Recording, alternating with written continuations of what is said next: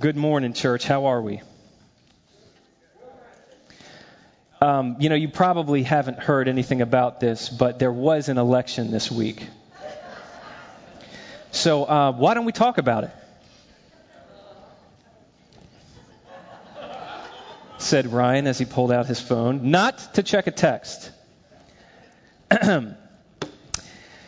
In the months leading up to, we're not going to talk about the election today for the whole time, but I did feel like I'd kind of be burying my head in the sand, pulling an ostrich, as it were, if I didn't say something about it.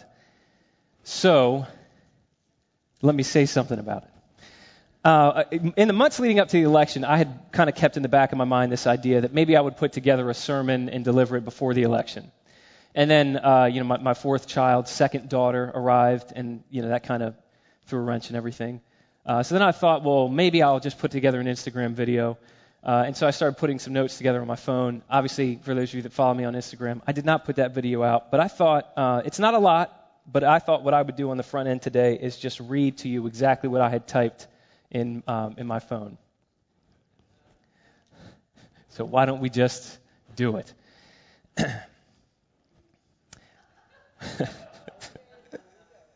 Here we go. Once upon a time, Christians understood that the gospel was powerful enough to override the differences between Simon the zealot and Matthew the tax collector.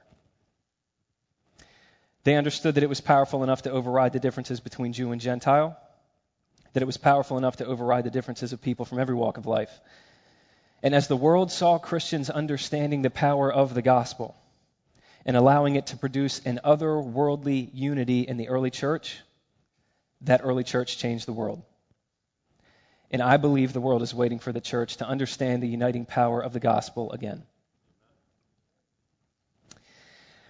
I hear a lot of people say that we have a lot riding on this election, that the church has everything riding on this election, that Christianity itself is riding on this election. And, and with respect, I would like to say to that mindset and all those who subscribe to it, you could not be more wrong.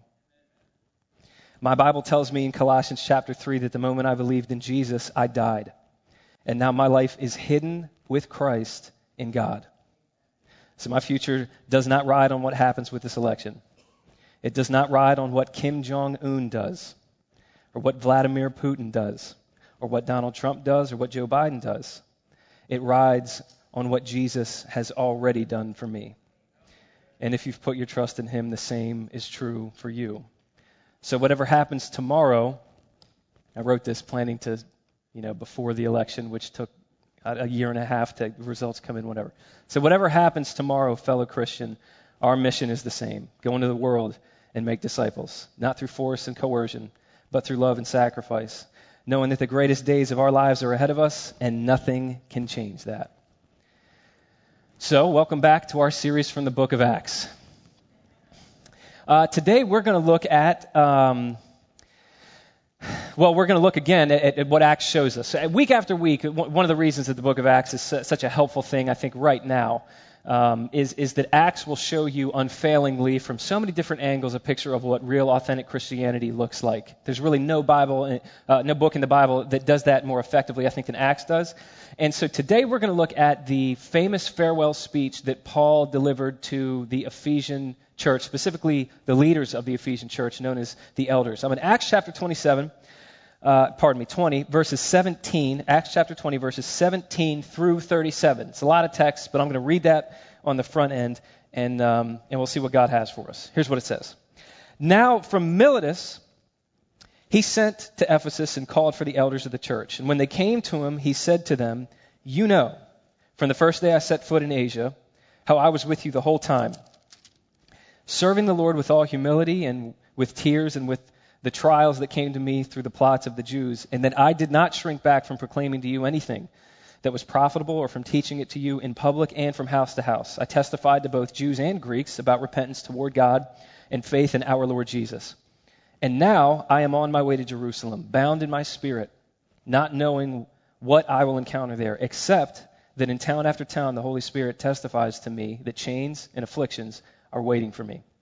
But I count my life of no value to myself, so that I may finish my course in the ministry I received from the Lord Jesus to testify to the gospel of God's grace. And now I know that none of you will ever see my face again, everyone I went about preaching the kingdom to. Therefore, I testify to you this day that I'm innocent of everyone's blood, for I did not shrink back from declaring to you the whole plan of God. Be on guard for yourselves and for all the flock that the Holy Spirit has appointed you too as overseers to shepherd the church of God, which he purchased with his own blood. I know that after my departure, savage wolves will come in among you, not sparing the flock. Men will rise up from your own number with deviant doctrines to lure the disciples into following them. Therefore, be on the alert, remembering that night and day for three years I did not stop warning each one of you with tears. Now I commit you to God and to the message of his grace, which is able to build you up and give you an inheritance among all who are sanctified. I've not coveted anyone's silver or gold or clothing. You yourselves know that these hands have provided for my needs and for those who were with me. In every way I've shown you that by laboring like this, it is necessary to help the weak and to keep in mind the words of the Lord Jesus. For he said, It is more blessed to give than to receive. After he said this, he knelt down and prayed with all of them. There was a great deal of weeping by everyone. They embraced Paul and kissed him, grieving most of all over his statement that they would never see his face again. Then they escorted him to the ship. This is God's word. So, what we just read there was Paul's famous farewell speech to the Ephesian elders. And a lot of times, I would say probably most of the time, um, when people teach that text, uh, it's taught to go over the job description for elders. And certainly you can find that there. But uh, we're, we're going to look at it a little bit more broadly today because this passage is, is unique in the sense that what it represents is the only time in the entire book of Acts that you have a sustained address aimed only at Christians. Acts is full of all kinds of sermons and speeches and defenses. Uh, this is the only time in the entire book that you have a sustained address only to Christians. And so, what I want to look at in this passage is the legacy that Paul left for the Ephesian church and how it shows us what the church was always meant to be. And I think that is exactly as important for Christians to understand as it is for skeptics, specifically at a time like this.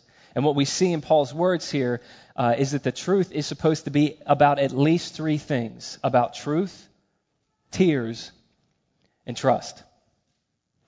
And so, with that, I'm going to get right to what's going to be our first idea this morning. It's that number one, the church is meant to be a community of truth. I'm in Acts chapter 20, verses 20 and 21, which says, And that I did not shrink back from proclaiming to you anything that was profitable or from teaching it to you in public and from house to house. I testified to both Jews and Greeks about repentance toward God and faith in our Lord Jesus. Now, uh, notice here that specifically in, in verse 20, uh, there are three pairs. And what Paul tells us is first off, what he did, he proclaimed and he taught, then how he did it without shrinking back and in a way that was profitable, and then thirdly, where he did it in public and from house to house.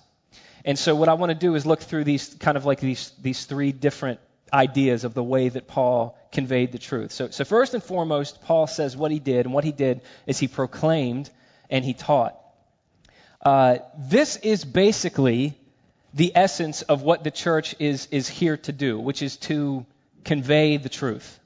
Now, I just want to pause here and point out something that I think is kind of interesting. But already, simply by saying that, that's a little bit of a controversial statement in the world that you and I find ourselves in. Because in a postmodern secular culture, the idea of any one group of people having the truth, meaning that there are people who do not have the truth, that, that idea is seen with a lot of suspicion. That, that can be seen as, as narrow minded, as offensive, maybe even as bigoted and dangerous. Right? In our culture, you hear a lot of things about, you know, uh, I have my truth, you have your truth. There's really no way to know what the truth is, so let's just kind of, you know, not try to impose our views on, on anyone or say that anybody's viewpoint is more valid than, than, you know, another person's viewpoint. And that might sound good on paper, but if I can, I'd just like to speak to that idea real, real briefly here, uh, like this. If you want to know who I am, uh, you can't just believe anything that you want to about me. For instance, if someone were to come up to me after the service today and say, Ryan, uh, I really like to think of you as a six foot eleven Serbian center for the National Basketball Association, I would first off be flattered. Uh, and certainly there's nothing wrong with being 6 foot 11 or Serbian or a center for the NBA. However, I can't keep you from believing any of that stuff. It's just not true. And the point is, you can't really know who someone is until you know the truth about them. Similarly, you can't know who God is unless you know the truth about Him. And actually, this even applies on an interpersonal level. I'll just make it personal. You can't know the truth about yourself. I should say, you can't know who you are until you know the truth about yourself. Uh, and, and just so we're aware, you and I find ourselves in a culture right now that would tell you that the truth about you is that you are a physical body and nothing more. That you do not have a soul because there is no such thing as a soul. And that you are kind of foundationally merely the byproduct of evolutionary processes and environmental conditioning. And at the end of your life, 70, 80, 90 years, give or take, they will plant you six feet in the ground, you will rot, and that will be the end of your existence. That's what postmodern secular culture would say is the truth about you. The Bible would offer you a radically different truth about you. The Bible says that, that you are infinitely more complex than a postmodern secular understanding of the self. That far more than just being a physical body, you are a soul that is temporarily inhabiting a physical body that you are designed in the image of God, which has all kinds of interesting implications attached to it that are very relevant for discussions that are taking place in society right now about equal rights and human rights and all that kind of stuff. And that after this life, you will exist eternally in one place or another, a place called heaven or a place called hell. Now, the reason I walk through this is because those are two wildly different understandings of who you are, and they can't both be right. And so, point being, if you want to know who you are, you have to know the truth about yourself. And if you want to know who God is, you have to know the truth about who He is. And of course, for, for Christians, uh, we believe that the Bible's account of who we are and who God is is the truth. So, first and foremost, Paul says that, that he dedicated his life to proclaiming and teaching, which is, means that first and foremost, the church is here to convey the truth. But then he tells us how he did this. And there, there, there's kind of two modifiers here. He says this that he did this without shrinking back and he did this in a way that was profitable. Now, when Paul says that he preached and he taught without shrinking back, that means, it's a Greek phrase that means he did so uh, without fear. He didn't cower away. And, and maybe that, that has you asking the question, um, you know, why would Paul be afraid to tell people the truth? Here's why. Because the Bible is going, biblical truth is going to offend everywhere, everybody uh, at some point in their lives. Everybody at some point in their lives. There is not a, a culture, there's not a city, there's not a, there's not a town, and there is not a, an individual who will not find themselves challenged, upset, or offended at some point by what God has come to say uh, in His Word. Now, the reason I walk through this is because, again, we live in a culture where it's, it's becoming increasingly common. You'll hear people say, I could never believe the Bible because I find parts of it offensive. You know, I find what it has to say about marriage, or I find what it has to say about, um, you know, personal responsibility or, or, generosity or sexuality or whatever it is. I find parts of it to be offensive, and therefore I have to discard it. Um, and I just, I just want to point something out here. Really, the, the fact that you and I find something about the Bible offensive is, is a mark. It's not the only mark, but that actually is a mark of it actually being true. Uh, here's what I mean. It's actually, if you really think about it, kind of ridiculous for me to believe that if an omnipotent, omniscient, transcendent God has legitimately communicated his will in his word, which is what Christians believe the Bible is, it's the communication of a transcendent God, you know, in, a, in, a, in, a, in the form of a book. If, if, I, if I believe that there's, that there's no way that an omniscient God would communicate and that his communication, what he has to say, would not eventually cut across the grain of some opinion or thought or feeling that I have, that betrays an incredibly lofty opinion of myself, does it not? That's a little bit of a, of a ridiculous thing for me to believe that God would communicate about how life is meant to be lived, and I would just find myself naturally agreeing with all of it because that essentially elevates me to the plane of God, or worse yet, brings him down to the plane of me. And either one of those uh, is not a good thing to do. So the point is, if the Bible actually is um, the, the product of God himself, and not simply uh, the product of any individual culture, then the Bible then will challenge, upset, or offend every culture at least somewhere. Now, here's a, here's a great modern day example of this I just heard, and, and I think that this is pretty helpful. Um, if you take what the Bible says about um, uh, forgiveness, just as an example. If you take the Bible to um, Middle Eastern cultures, not only in Paul's day, but even in ours today, and you tell them what the Bible has to say about forgiveness, uh, people from those cultures will generally find it to be outrageous. Because the Bible says that you have to forgive people even if they don't repent. Uh, and Jesus famously commanded people to turn the other cheek. Uh, that, in a shame and honor culture, the idea of not demanding satisfaction for the ways that people wrong you and instead turning the other cheek and, and basically showing weakness is how that's perceived, that in, in a shame and honor culture is seen as insane. But if you tell people from that same culture what the Bible has to say about sex and family, they'll hear that, and, and generally speaking, they'll say, well, yeah, that just makes sense. Of course, that's the way that, that, that life's meant to be lived. But interestingly enough, you take the Bible to our postmodern secular culture, and it's exactly the opposite. Meaning, if you tell people in our culture today, generally speaking, what the Bible has to say about forgiveness, uh, they like that. You start talking about love and mercy and acceptance and not, you know, letting somebody's past condemn them in the future. And that, you know, to modern secular ears, that sounds great. But then you tell people from, from this same culture what the Bible has to say about sex and family, and all of a sudden that's offensive. And that's regressive. And that's borderline dangerous. That's seen as a threat in some places, increasingly so, I would say. But, but here's the point if the Bible has legitimately come from God, then it shouldn't surprise us when God's word inevitably challenges every culture somewhere along the line. And the, and the church's job, according to Paul's example here, is to hold up that truth even when we know that it's going to offend.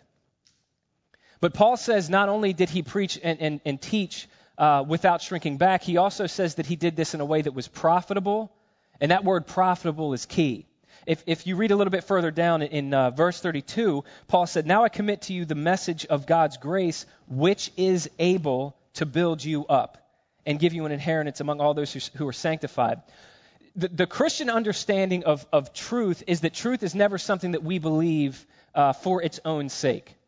That within the context of Christianity, truth is not actually an end in and of itself, it's always a means to an end. What truth is, biblically speaking, is, is, is it is food and it is fuel for our hearts, our souls, and our character.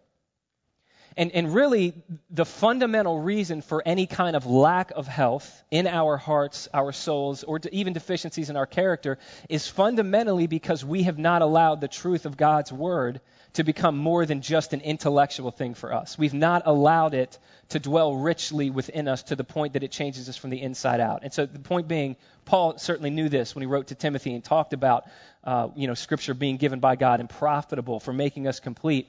Uh, what he's driving at here, and what we need to understand, is that God has not said anything in Scripture just for us to know as an end in and of itself. He has communicated what he has communicated that we might digest it and be transformed by it. Now, maybe you find yourself wondering, okay, well, how does that happen if that's so important? And that's where uh, the last little couplet of Paul's comes in for us. Because first off, he tells us what he did, which is that he proclaimed and he taught. Secondly, how he did it without shrinking back and in a way that was profitable. But thirdly and lastly, he says where he did it, both publicly uh, and from house to house.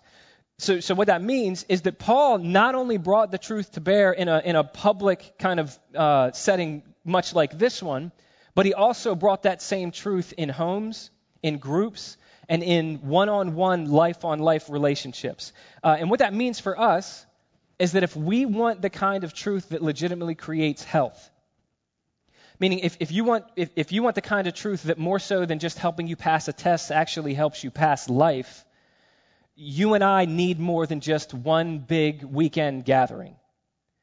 What we need is, is relationships with brothers and sisters in Christ because that's where the truth becomes more than something merely intellectual for us.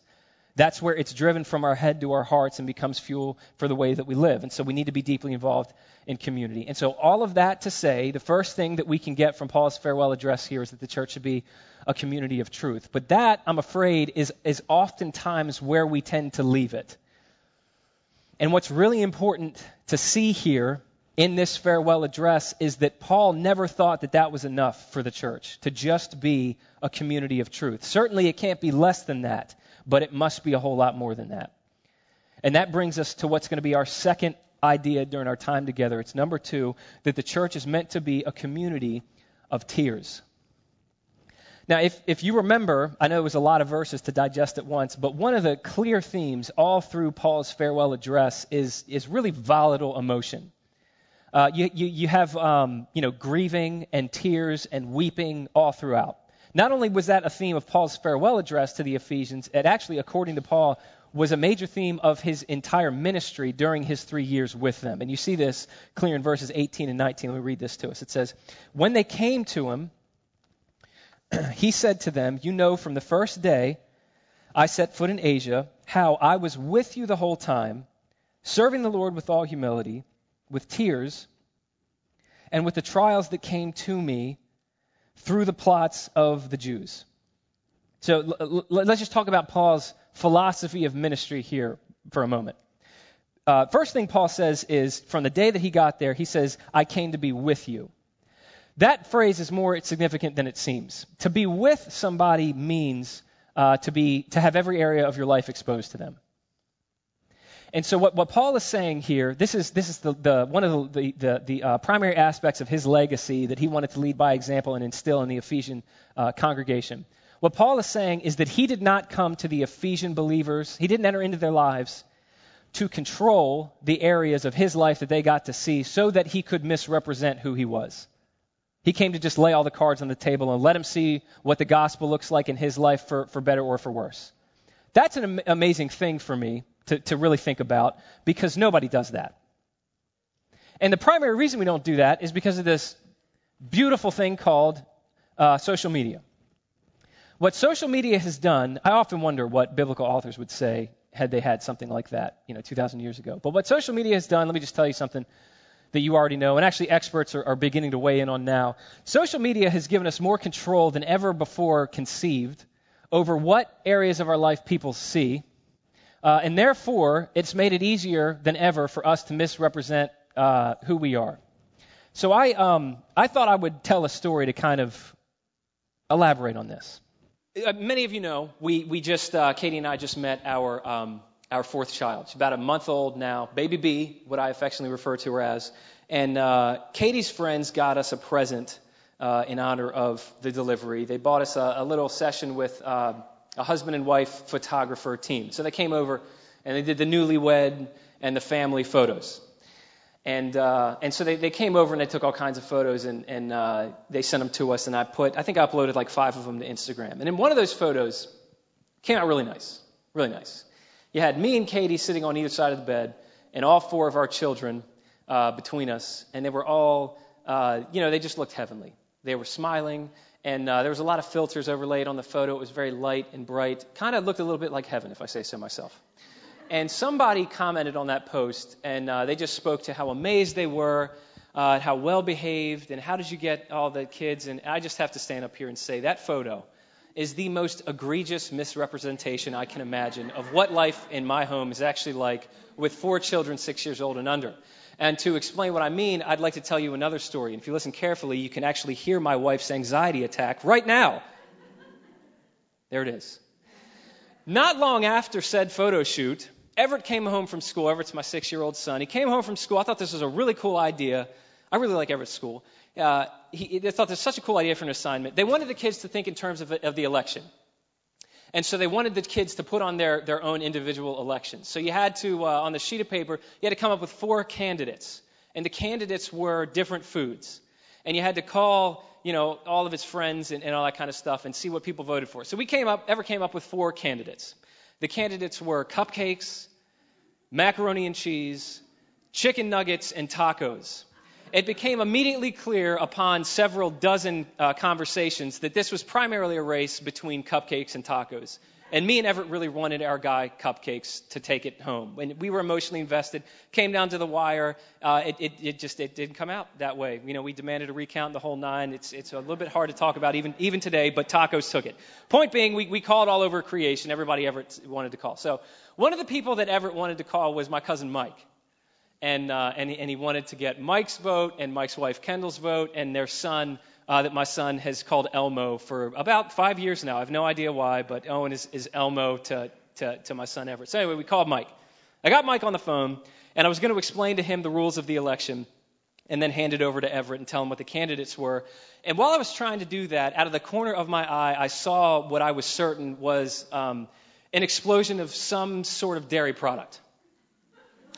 And so I looked over, and sure enough, my 18 month old uh, son, Hayes, had turned a yogurt pouch into an improvised explosive device and uh, he had yogurt up to both of his elbows. And I said, Mike, there's been a yogurt catastrophe. This is not the time. I have to call you back. He started laughing and I hung up on him. And so we, we took however much time we needed to mitigate that disaster. And then, uh, and then I, so I called him back. And I called, called Mike back up and he said, Yogurt hotline, which is pretty funny, I'm not going to lie. And so then I went through the motions again. I tried to explain the rules of the election. And lo and behold, uh, when I did, uh, again, I was interrupted, this time by my daughter Scarlett crying. And uh, upon investigation, I realized that Hayes, after exploding the yogurt pouch, proceeded to headbutt Scarlett in the face, knocking out her very first tooth. Which was loose to begin with, at least. And initially, Scarlett was pretty jazzed about that when she saw the tooth in her hand. But then I think the gravity of the situation, you know, and, and the blood and all that. And so I said, Mike, this is neither the time nor the place. Click.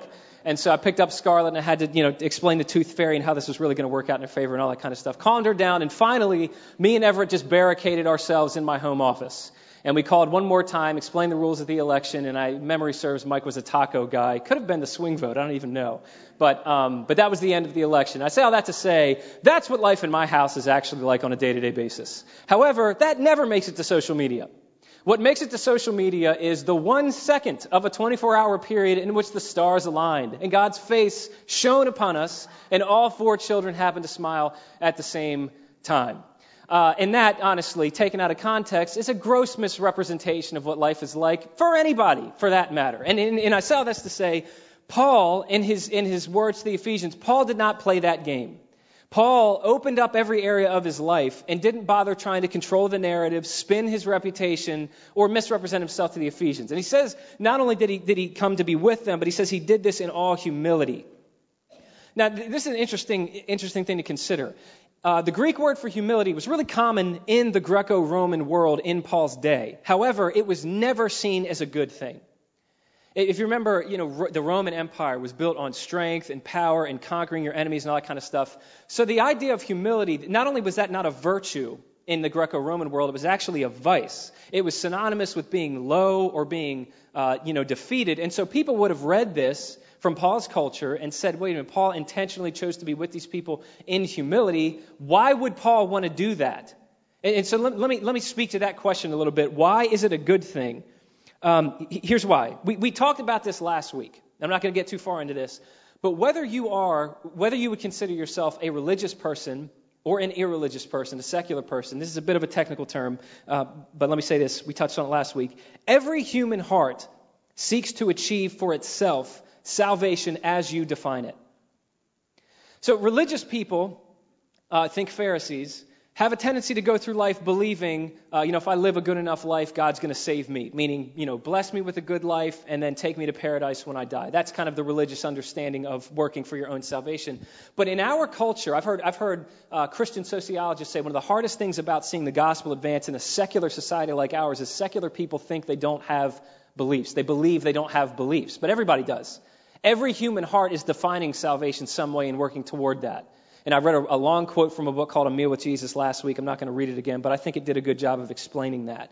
Point being, even if you consider yourself a secular person, you're still defining salvation in some way. Now, for you, salvation might be having a great career or achieving some level of success. And the thought process is if I can just get there, you know, then I'll be enough. Then I'll have worth. Then I'll be a person of, you know, significance. Or maybe, you know, salvation is defined as having the perfect relationship you know, if I could, the thought process, if I could just get love from those people, be it my parents or a significant other, if I could just find somebody to treat me the way I deserve to be treated, you know, then I would be whole. Then I could be happy. Then my whole life, you know, could, could begin or, or whatever it is. But the point is, every human heart on autopilot is seeking to achieve for itself salvation as you define it. And what happens when you live that way uh, is that you will never be able to be honest about who you are. You will never be able to be honest with other people about who you are or even with yourself about who you are. Because whenever you go through life with your heart uh, attempting to achieve its own salvation, you will live life on a spectrum. And on one end of this spectrum is ego inflation. At the other end of this spectrum is self loathing. And so what'll happen is when, when you're, you know, going through, you know, times in life where you think you're doing pretty good, you're being a pretty moral person, uh, you know, people look up to you and admire you, or your career's going good, or whatever it is, then, then you'll tend to become like a Pharisee. You'll get a big head and you'll start to look down on other people. However, if you start to fail, uh, people start to reject you, things don't go the way that you want them to in your career or any other area of life or, or whatever your version of salvation is, then you'll spiral into self loathing. Christians, however, are people that get off of that spectrum. And the thing that takes us off of the spectrum is this thing Paul references here called the gospel of grace. Because what the gospel does is it comes into your life, and the first thing the gospel will tell you is that you are wicked and that you are a sinner and you could never earn God's salvation. And whatever you thought the problems were in your life, you really have only seen the tip of the iceberg. But then, if you believe the gospel and you turn to Jesus and you rest your life on what he has done for you rather than whatever you think you can do for him, then what the gospel does is it tells you that you now have the unending love of God. And his love does not depend on your performance, it depends on Jesus' performance for you. Meaning that at the very moment you put your trust in Jesus, God loves you exactly as much right then and there, right here and now, as he will a billion years from now. And, and, so, what those two ideas, both of which are found inside the gospel, effectively pull you off the spectrum that the rest of the world naturally gravitates toward. Because on the one hand, the gospel makes you more aware of your flaws, which will keep you from ego inflation. On the other hand, it makes you more aware of God's love for you, which, which will keep you from self loathing. And what those two realities do as they take root in your life is they allow you to take off the mask and to live with the people God's placed in your life the same way that Paul lived toward the Ephesians. And what will happen is you'll no longer feel this need to hide who you really are or to misrepresent who you really are or to be anxious about the fact that you are coming off as anxious or distressed about the fact that you're coming off as distressed. And I, I, think anybody who's lived that way, if any of that resonates with you, I know that you could say amen. Anybody who's ever lived that way knows how exhausting it is. I mean, if, if you attempt, if you and I attempt to move through life for any length of time misrepresenting who we are and trying to look like we're somebody that we're not, it's an exhausting way to live because it only gets harder and harder to keep up the front. And the other thing that happens when you live that way is even if by misrepresenting yourself and hiding who you really are, even if that gets you the respect and the admiration of people, that's not going to mean anything to you because you know they don't respect and admire who, they, who you are. They respect and admire who you're pretending to be, who you know you're not.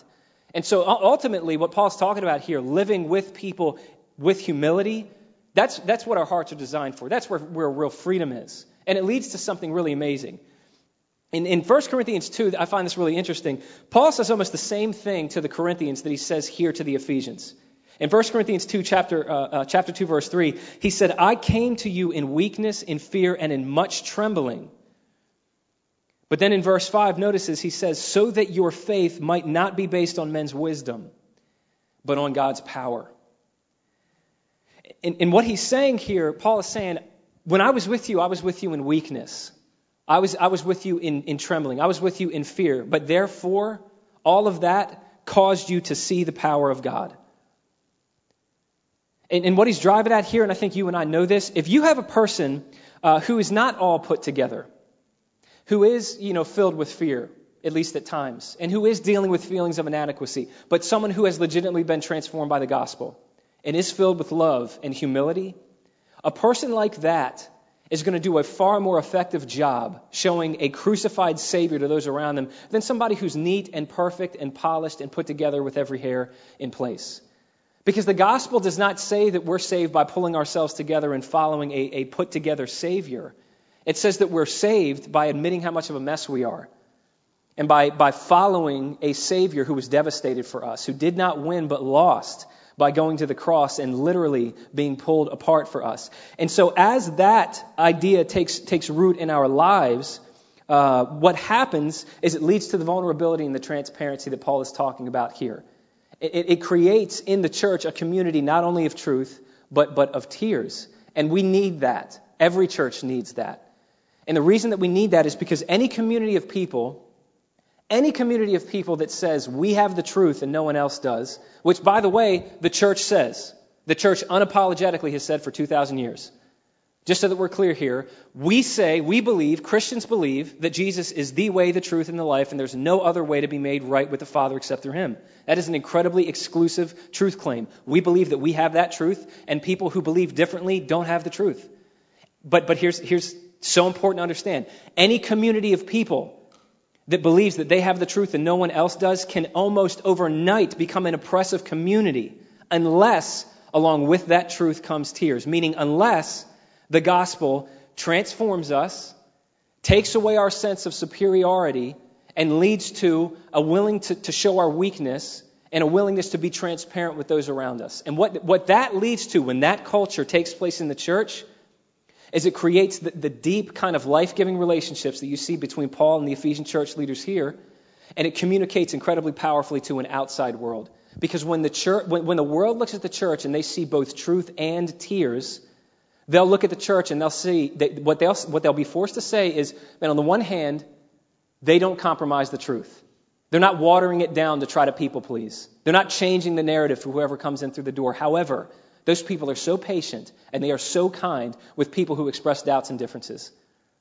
And so it's only when we become a community of the truth and also of tears that, according to, to Paul's example and, and the rest of the Bible, then and only then do we become what a church was always really designed to be. So, first off, the, the, church is meant to be a community of truth. Secondly, it's meant to be a community of tears. But thirdly, and this is going to be our final idea today, the church should be a community of trust. And what I mean when I say this, I'm not referring to trust in each other, although there's certainly verses that talk about that. I'm certainly not talking about trust in ourselves. I mean specifically trust in God. Now, before I, I walk through the Bible verses, that I got this idea from. I just would ask you to picture, try to put yourself in the shoes of where the, the Ephesian church leaders were. For three years, this murderer who turned into a, into a missionary named Paul the Apostle, for three years, he came to your city. And he brought with him this message unlike anything you'd ever heard before called the gospel of grace, the gospel of Jesus Christ, that turned his life around on the dime, has been turning thousands of people's lives around on a dime. And for three years, he's been explaining how that message should work itself in and work itself out in every area of your life. And now he's getting ready to say farewell because he's got other plans. He's got a life that God's called him to live, a path that God's called him to walk. And this is what he had to say in verses 22 through 24. He said, And now I'm on my way to Jerusalem, bound in my spirit, not knowing what I will encounter there, except that in town after town, the Holy Spirit testifies to me that chains and afflictions are waiting for me. But I count my life of no value to myself, so that I may finish my course and the ministry I receive from the Lord Jesus to testify to the gospel of God's grace. Far and away, what is most moving to me about Paul's words there is the fact that he knew that whatever lay ahead of him in Jerusalem, it was not going to be easy. That, that was not a hunch that he had, that was something that the Spirit of God supernaturally revealed to him. And yet, here he is. You can kind of just picture him standing on the dock through tears, saying goodbye to these Ephesians, saying goodbye to these life giving, relationships that he spent three years developing, walking away from all of that, the blessing of that, the comfort of that, in order to pursue a future full of hardship. And it, of course, raises the question why on earth would Paul do something like that? And the only answer is because he trusted God that much.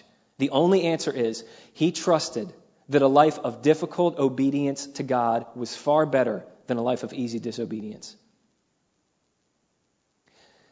Now, I just want to pause here and open up to you all about something that I've kind of gone through in the last three weeks, or at least something that I've heard about in the last three weeks. It is amazing to me uh, how obviously God has impressed it on me. How many people in our church or directly connected to our church are, are really, I mean, really going through it right now.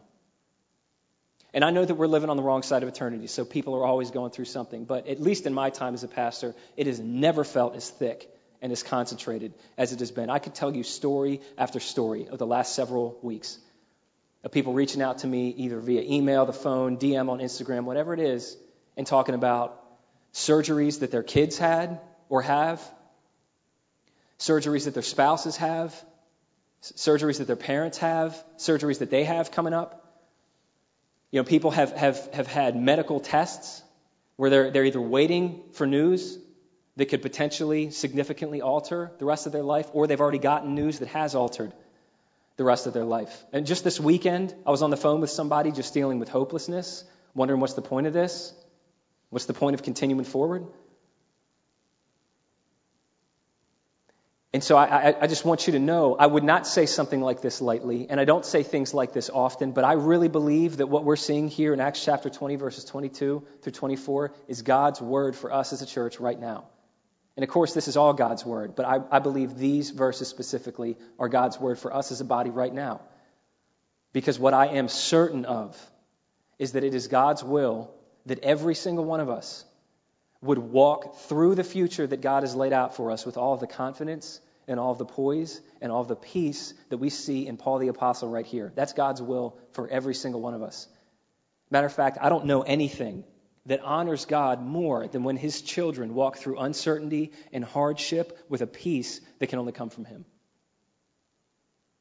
So I read these verses this week, and, and the question that it raised for me, maybe the question that it raises for you, is how did Paul get there? How do you get to the point where you can face your own Jerusalem with that kind of peace and that kind of confidence? What did Paul know that we need to know? And the answer comes in 2 Corinthians chapter 12. 2 Corinthians was actually a letter that Paul wrote on this final missionary journey. And in chapter 12, uh, he, he opens up about his life to the Corinthian congregation, uh, about what God had led him through and, and, and how that had blown out the bottom and led to a depth in his relationship with God that had never otherwise been possible. And if you've ever read that chapter before, you know that Paul talks about this thorn in the flesh that he'd been given. He refers to it as a, hear this, a messenger from Satan sent to torment him. That's pretty strong language for a guy like Paul who had been through a lot. Now, people have speculated widely about whatever that is. Some people have said that it's his poor eyesight. I don't think so. I don't think poor eye, I have poor eyesight. I don't think poor eyesight is a, is a, uh, a messenger from Satan to torment you. Some people have said that that's you know, an, a, an ongoing struggle with sin that Paul never found finally vic, final victory over. Uh, that's possible, but the way I look at Paul, he, I think he walked a pretty you know, straight line. I don't think that was it. Some people have said maybe it was an ongoing, debilitating physical or mental illness. I think that's probably closest to the truth. But the reality is, we're never going to know exactly what it is. What we do know is that it was incredibly painful for Paul, to the point that he referred to it as a messenger of Satan that tormented him. Here's what he said I'm reading from 2 Corinthians chapter 12, verses 8 and 9. Concerning this, I pleaded with the Lord three times. I'm willing to bet there's somebody listening to this who has done their own pleading with the Lord about something. You and Paul have that in common. He said, Concerning this, I pleaded with the Lord three times to take it away from me. But he said, But he said to me, My grace is sufficient for you. I'd, I'd, ask you to pay real careful attention to what God actually said there. God did not say, My grace will be sufficient for you tomorrow. He said, My grace is sufficient for you today. See, somewhere along the journey of him following Jesus, Paul got a hold of something that transformed his life. I think it would transform my life. I think it could transform your life if we could get a hold of it and really internalize it. What, what Paul got a hold of is this idea uh, that wherever his life took him as he followed Jesus, it didn't really matter. Because wherever that happened to be, God's grace was going to meet him there, and God's grace would prove itself to be enough. And so maybe in hearing that, you find yourself where Paul was, where you have your own personal Jerusalem ahead of you. Meaning you have something ahead of you that is it's going to be difficult, or at least it has the chance of being difficult. And that's given rise to all kinds of anxiety, to all kinds of, of, of restlessness, uh, to all kinds of, of hopelessness, and a slew of other things that aren't from God. If that's where you're coming from, I, I want to speak. I want to speak directly to you. And we're, we're, we're beginning to end here. We're almost done. I just want to speak directly to you. The only reason that Paul could face the Jerusalem ahead of him was because he knew that Jesus faced Jerusalem first. Here, here's what I mean by that. What we have to remember when we read the book of Acts is that Acts is, is really part two of a two part book that the author Luke was writing. And when you zoom out far enough from this passage, what is crystal clear is the author Luke is deliberately trying to get us to compare Paul and Jesus. Because what you're seeing in this narrative is that Paul, despite knowing how bad it was going to be, or at least knowing that it would be bad in Jerusalem, determined to go to Jerusalem anyway. And that's exactly the same thing that the same author, Luke, said about Jesus in his gospel account, Luke chapter 9. The end of Luke chapter 9 tells us that Jesus determined, or, or, or, literally what the word means, is it stiffened his face. Jesus stiffened his face to go to Jerusalem. Meaning his focus was so fixed on Jerusalem that there was nothing that could sway his gaze from it. It is the sole thing that he came here to do. And of course, when Jesus got to Jerusalem, he was abandoned by everyone. And as he hung on that cross, he was forsaken even by his own Father. And he bore the weight of the sin of the world, and he did that for you and I. And three days later, pardon me, after they took his lifeless body down from the cross, they laid him in a borrowed tomb. And three days later, Paul knew Jesus walked out of that tomb because he didn't need it anymore. What that meant Paul understood this as well as anybody when he saw the resurrected Savior of the world on the road to Damascus. What that meant is Paul knew he had a Savior that had walked into and out of death for him, which meant that he knew that as death was not the end for his Savior, neither would it be the end for him. That resurrection was simply a matter of time. The ending of his story had already been written. Now, in light of that, let me, let me read to you Paul's words again from verses 22 through 24. He said, And now I am on my way to Jerusalem. He could go to his Jerusalem because he knew Jesus went there before him. He said, I'm, I'm bound in my spirit, not knowing what I will encounter there. Paul had no idea exactly what he would encounter there. He knew that Jesus knew exactly what was waiting for him there.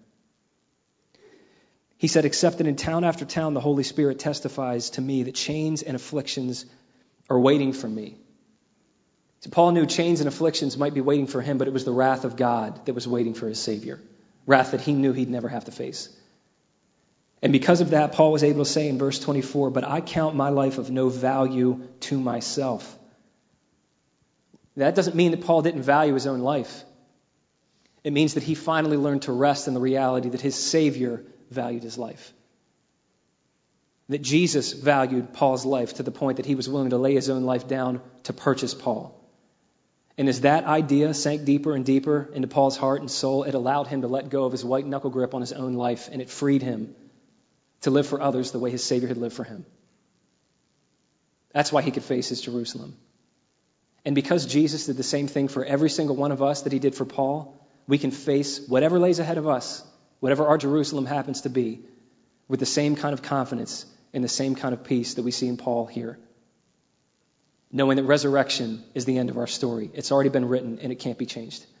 I, I, let me just remind you of something that maybe we don't remind ourselves of enough in the family of God. Do you know, Christian, that the worst case scenario for your life is dying and going to heaven for eternity? It's the worst case scenario. And by grace through faith in the name of Jesus, there's not a thing that'll change that. And the hope that we have between right now and whenever that day is God's grace will meet us in every moment, and God's grace will always prove to be enough. Let me call the worship team up. I'm going to close with a quote. I found this two years ago. Um, this was really powerful and really helpful to me, and I hope that it's just as powerful and helpful to somebody going through something today.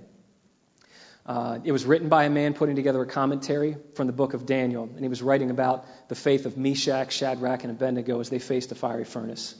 Here's what he said. As a child and a young person, I sometimes used to wonder and worry about what it would be like to be in their position. What would I do if I were faced with a similar choice between denying Christ and a painful death? I doubted whether I'd be so bold in service of the Lord as these young men were. I feared rather that I would cave under the pressure.